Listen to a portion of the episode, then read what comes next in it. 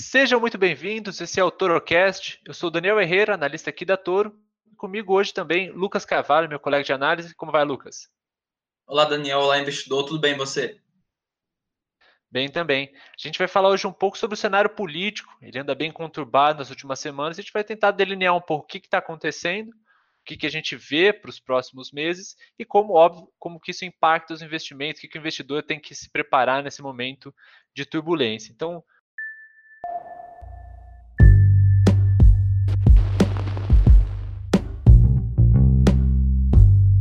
Torocast, o podcast da Toro Investimentos. Acho que para a gente começar a contextualizar um pouco do que, a gente está falando, né? a gente não só está nesse contexto de pandemia, que está todo mundo é, já careca de saber, mas a gente vem também de um movimento de reorganização dentro do governo, especialmente dentro do executivo. Então a gente teve a queda do ministro da Saúde, Luiz Henrique Mandetta, há duas semanas, tivemos também a queda na semana passada do ministro da Justiça e Segurança Pública, o Sérgio Moro, e isso acabou deflagrando uma crise mais aguda do governo. Não se sabe é, a, o que, que o Bolsonaro vai fazer em meio a isso, como que ele vai reaglutinar as forças em torno dele, os movimentos que ele vai fazer.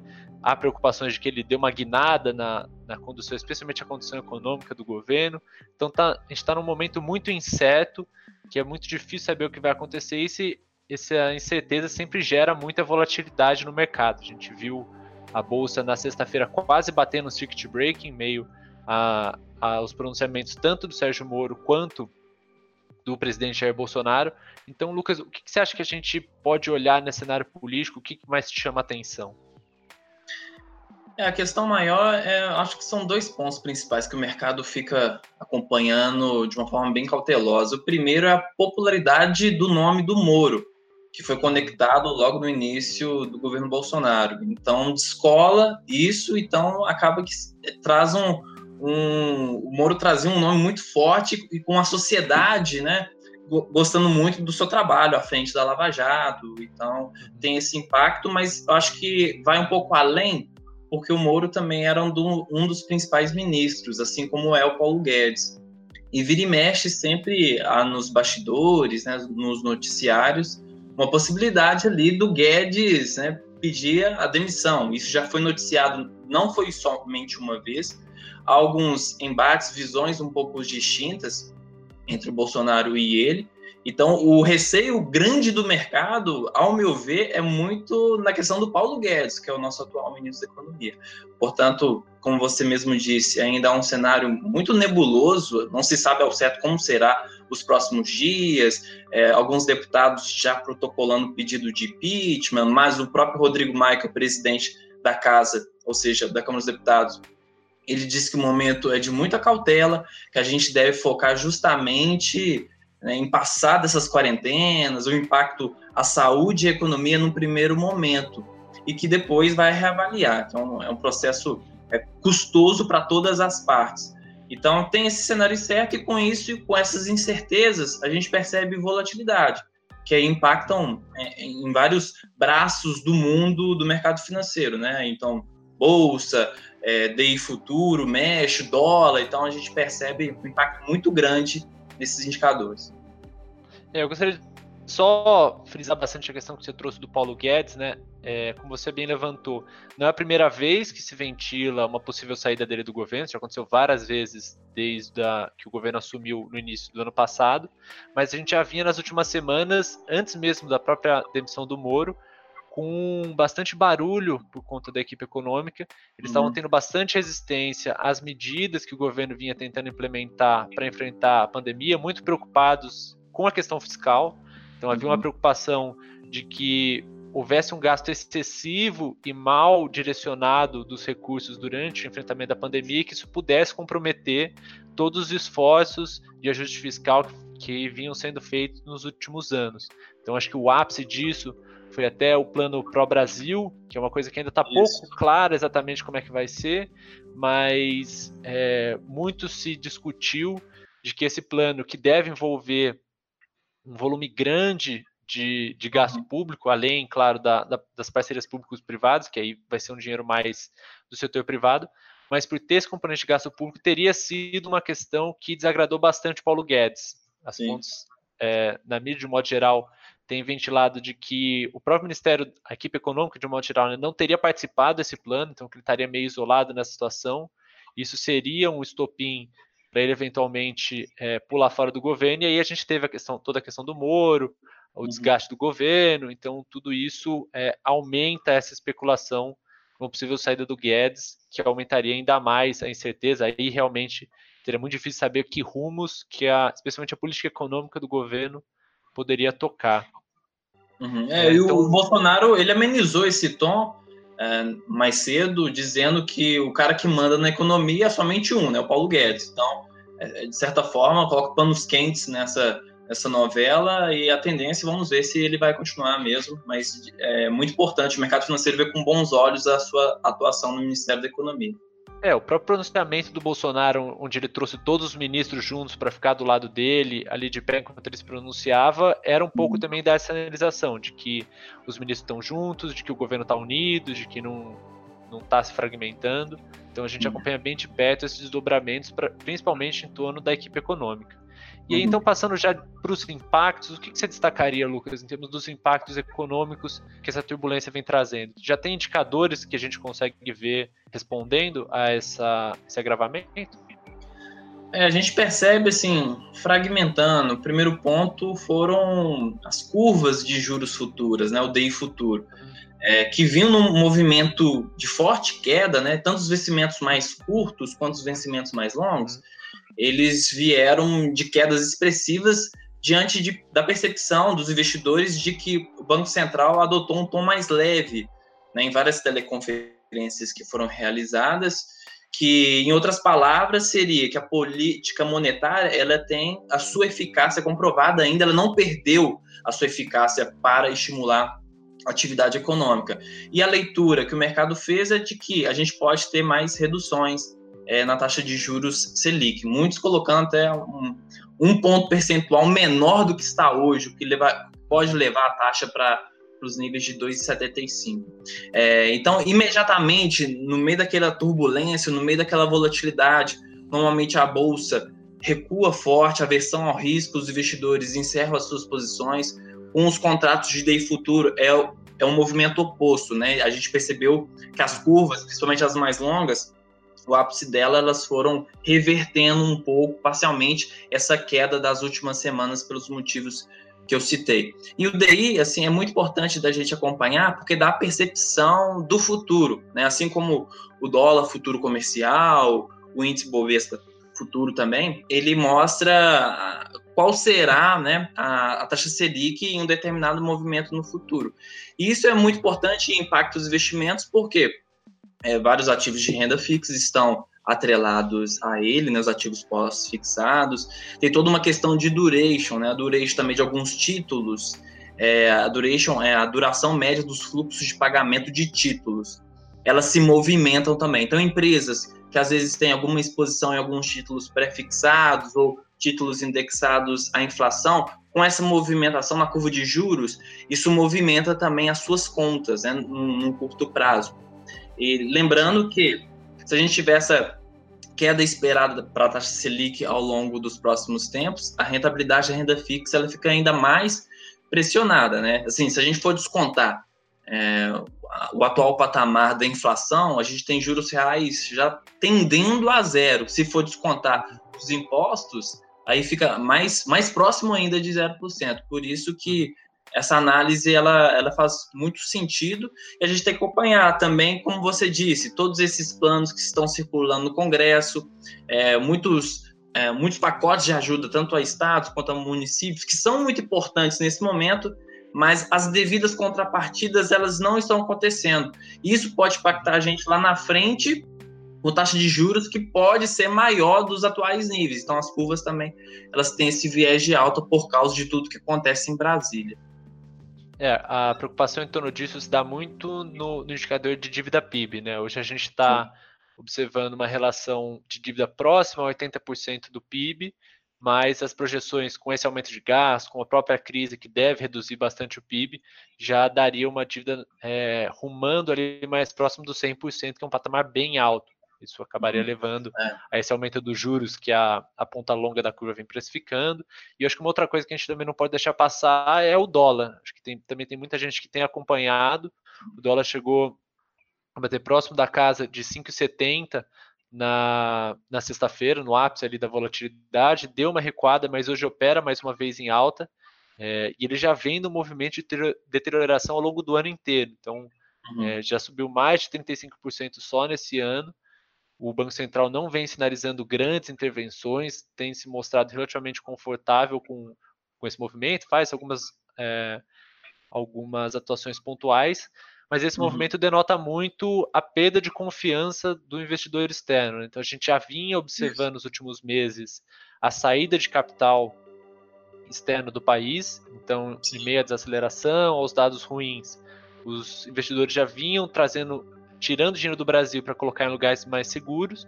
E no meio desse caos todo, com pandemia, com instabilidade política, é, essa incerteza toda leva sempre o investidor a levar o dinheiro dele para um lugar mais seguro. Acho que é, é, bom a gente ressaltar isso. A gente vê, por exemplo, o CDS, que é um, um indicador uhum. de risco, ele estava ali mais ou menos na casa dos 100 pontos até o final do ano passado, agora já bate 360, então mais que triplicou nesse período, mostra é, o aumento da percepção de risco, e não só o risco no sentido de que ah, o investidor externo ele está olhando com maus olhos para o Brasil, mas a incerteza acaba também prejudicando. Então, não é necessariamente que o investidor não concorda com o rumo que as coisas estão tomando, mas ele uhum. olha e fala assim, ó, eu não sei exatamente o que vai acontecer. Não dá nem para cravar que o presidente vai se sustentar no cargo nos próximos meses. Então, num cenário assim, ele fala assim: eu vou deixar meu dinheiro no Brasil, que eu não sei o que vai acontecer, ou, por exemplo, um investidor americano: ah, vou deixar aqui nos Estados Unidos, onde eu estou acompanhando mais de perto, eu sei mais ou menos como é que funciona, bem ou mal, uma economia mais robusta, mais estável. Sim. Então, a preferência por deixar dinheiro nos, nos mercados mais estáveis tende a, a levar o dólar a, a, essa, essa alta que a gente, na minha opinião, pelo menos, não deve ver esse movimento se atenuando nos próximos meses. É capaz de continuar subindo, porque a, a incerteza realmente está tá muito alta. Se é, soma-se levar... a isso, soma-se a isso a questão da própria taxa de juros que eu falei, né? Porque Exatamente. perde muita atratividade para aquele investidor, principalmente é, estrangeiro, de investir na nossa economia, como você mesmo disse, tem várias instabilidades seja de cunho econômico, seja de cunho político, e com essa taxa que a gente tem atualmente, não fica tão rentável para esses investidores, que acabam tirando esses recursos e alocando em outros, outros mercados, né? Então, a gente consegue embalar isso tudo dentro do mesmo pote. E depois de explicar tudo isso que está rolando, o que, que, você acha em termos de empresas que a gente poderia olhar? Tem setores que estão um pouco mais blindados disso, ou empresas específicas uhum. que estão mais blindadas, ou realmente está todo mundo no mesmo saco? Acho que são visões distintas. Assim, grosso modo, quando há maior percepção de risco, derruba o valuation das empresas, isso grosso modo.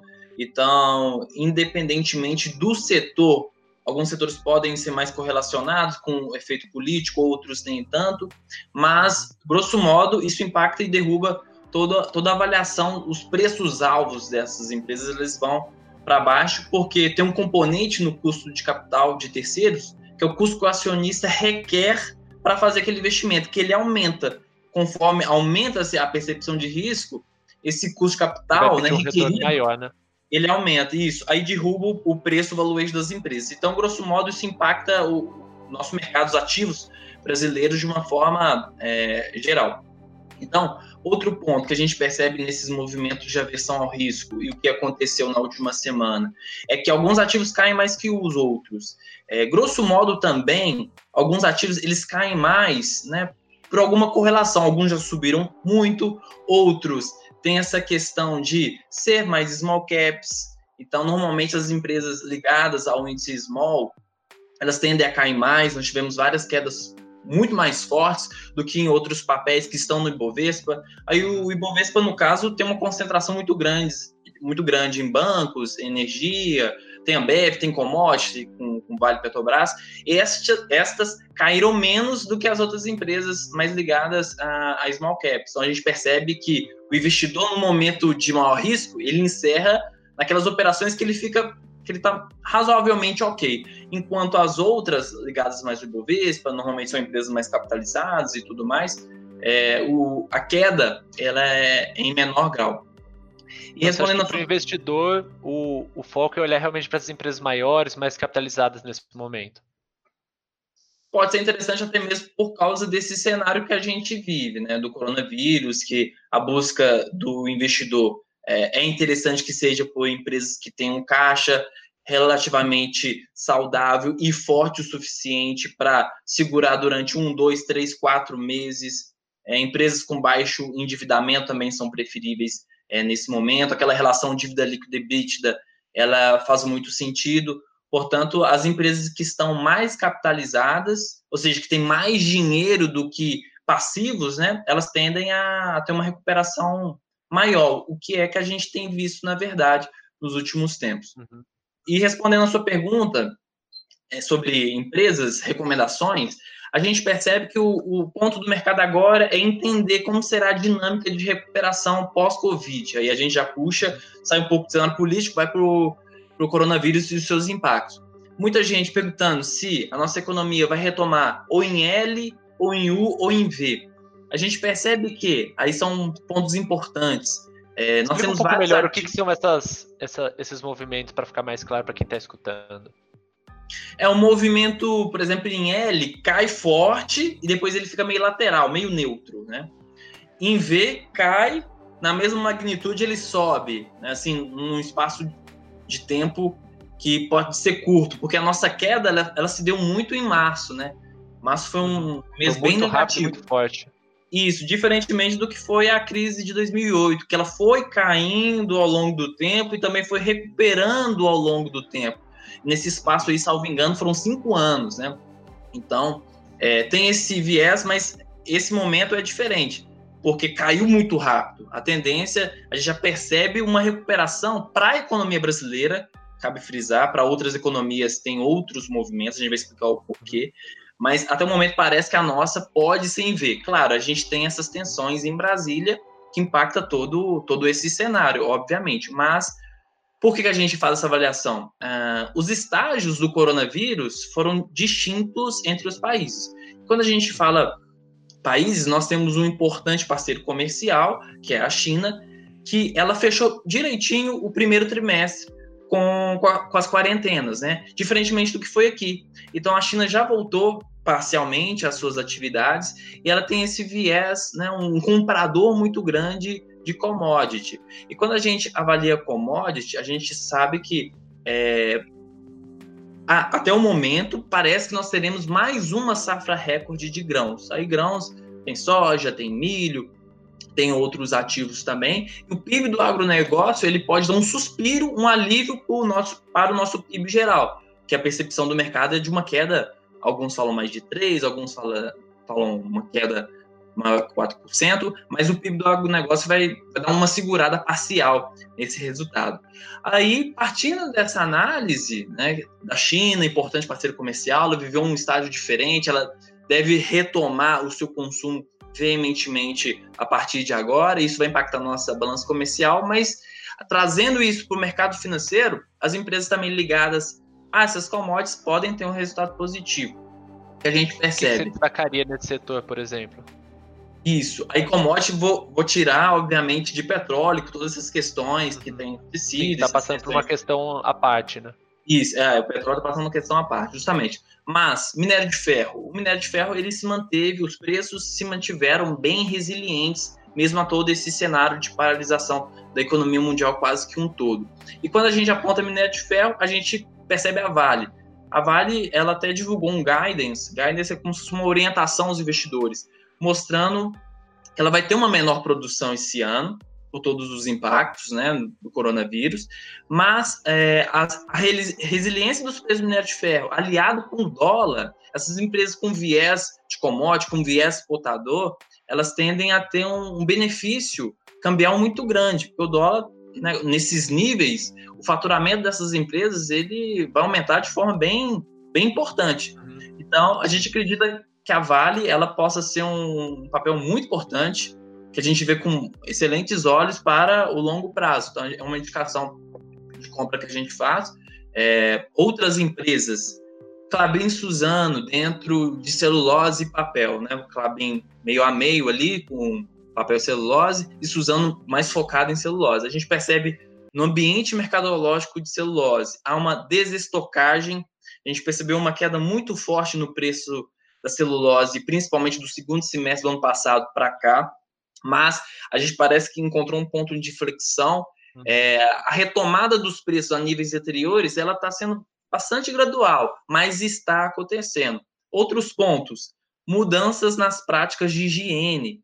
Isso pode parecer muito trivial, mas está acontecendo na China, na Índia, países com, com muitas pessoas, populações bem grandes, e isso impacta na, no papel tissue, que é para fins é, sanitários. Então, essas duas empresas também, que têm é, exposição em celulose, podem ter um aumento dos seus produtos expedidos. E a gente percebe, agora, voltando um pouco mais para a Clabin, que é um play muito importante em papéis também, ela anunciou a compra de negócios nesse sentido, de papéis para embalagens de papelão, de uma outra empresa, o que consolida ainda mais a sua posição de liderança. E tem, novamente, o efeito dólar. As empresas exportadoras se beneficiam. Portanto, é um outro segmento, outra commodity que a gente pode perceber uma forte valorização. Então, Clabin também a gente vê com, com bons olhos nessa visão de longo prazo. Tem também a Rumo, que você conhece bem. Eu ia ressaltar essa aí. É, você tinha comentado né, de safra recorde, de aumento especialmente da produção de soja e milho, que são os principais insumos transportados pela Rumo, né, que é a empresa de transporte ferroviário.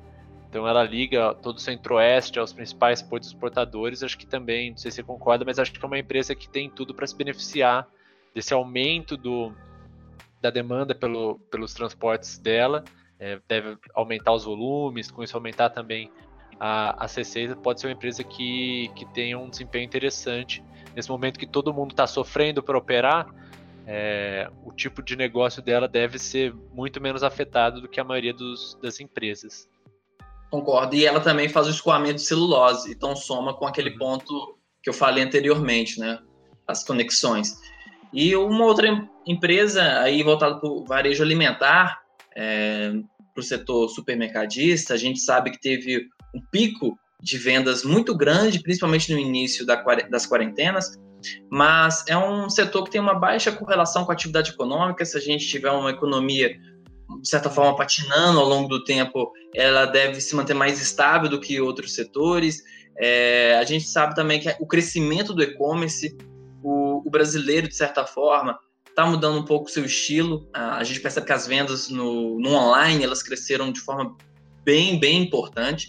E essas empresas de varejo alimentar estão expostas e têm reportado vários incrementos né, na, na sua receita nessa parte online e também as receitas do atacado também que é um grande gerador, uma grande fonte de faturamento para essas companhias. Portanto, é, nesse momento, para a gente descolar um pouco, né, claro, o varejo alimentar está mais ligado à nossa economia, à economia brasileira, mas essas outras empresas, né, têm um, um viés mais exportador, tem o viés do dólar, o dólar a esses níveis, né? Até uma curiosidade, muitas empresas exportadoras é, saiu uma matéria recentemente, estão literalmente correndo para amarrar os seus contratos à taxa cambial que está acontecendo agora, com receio dela é, corrigir, cair. Para pegar o dólar mais alto, né? Pegar o dólar mais alto e ter um faturamento muito, muito maior.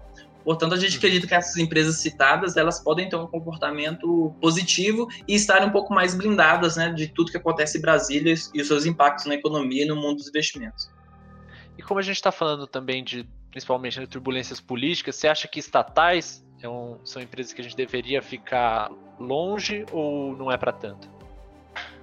Olha, até o momento eu acho que não é para tanto. Claro que carece ainda de várias informações, né? Como a gente disse no início, é um cenário muito nebuloso ainda do que vai acontecer futuramente, mas eu não vejo com esse grau de pessimismo até o momento, não.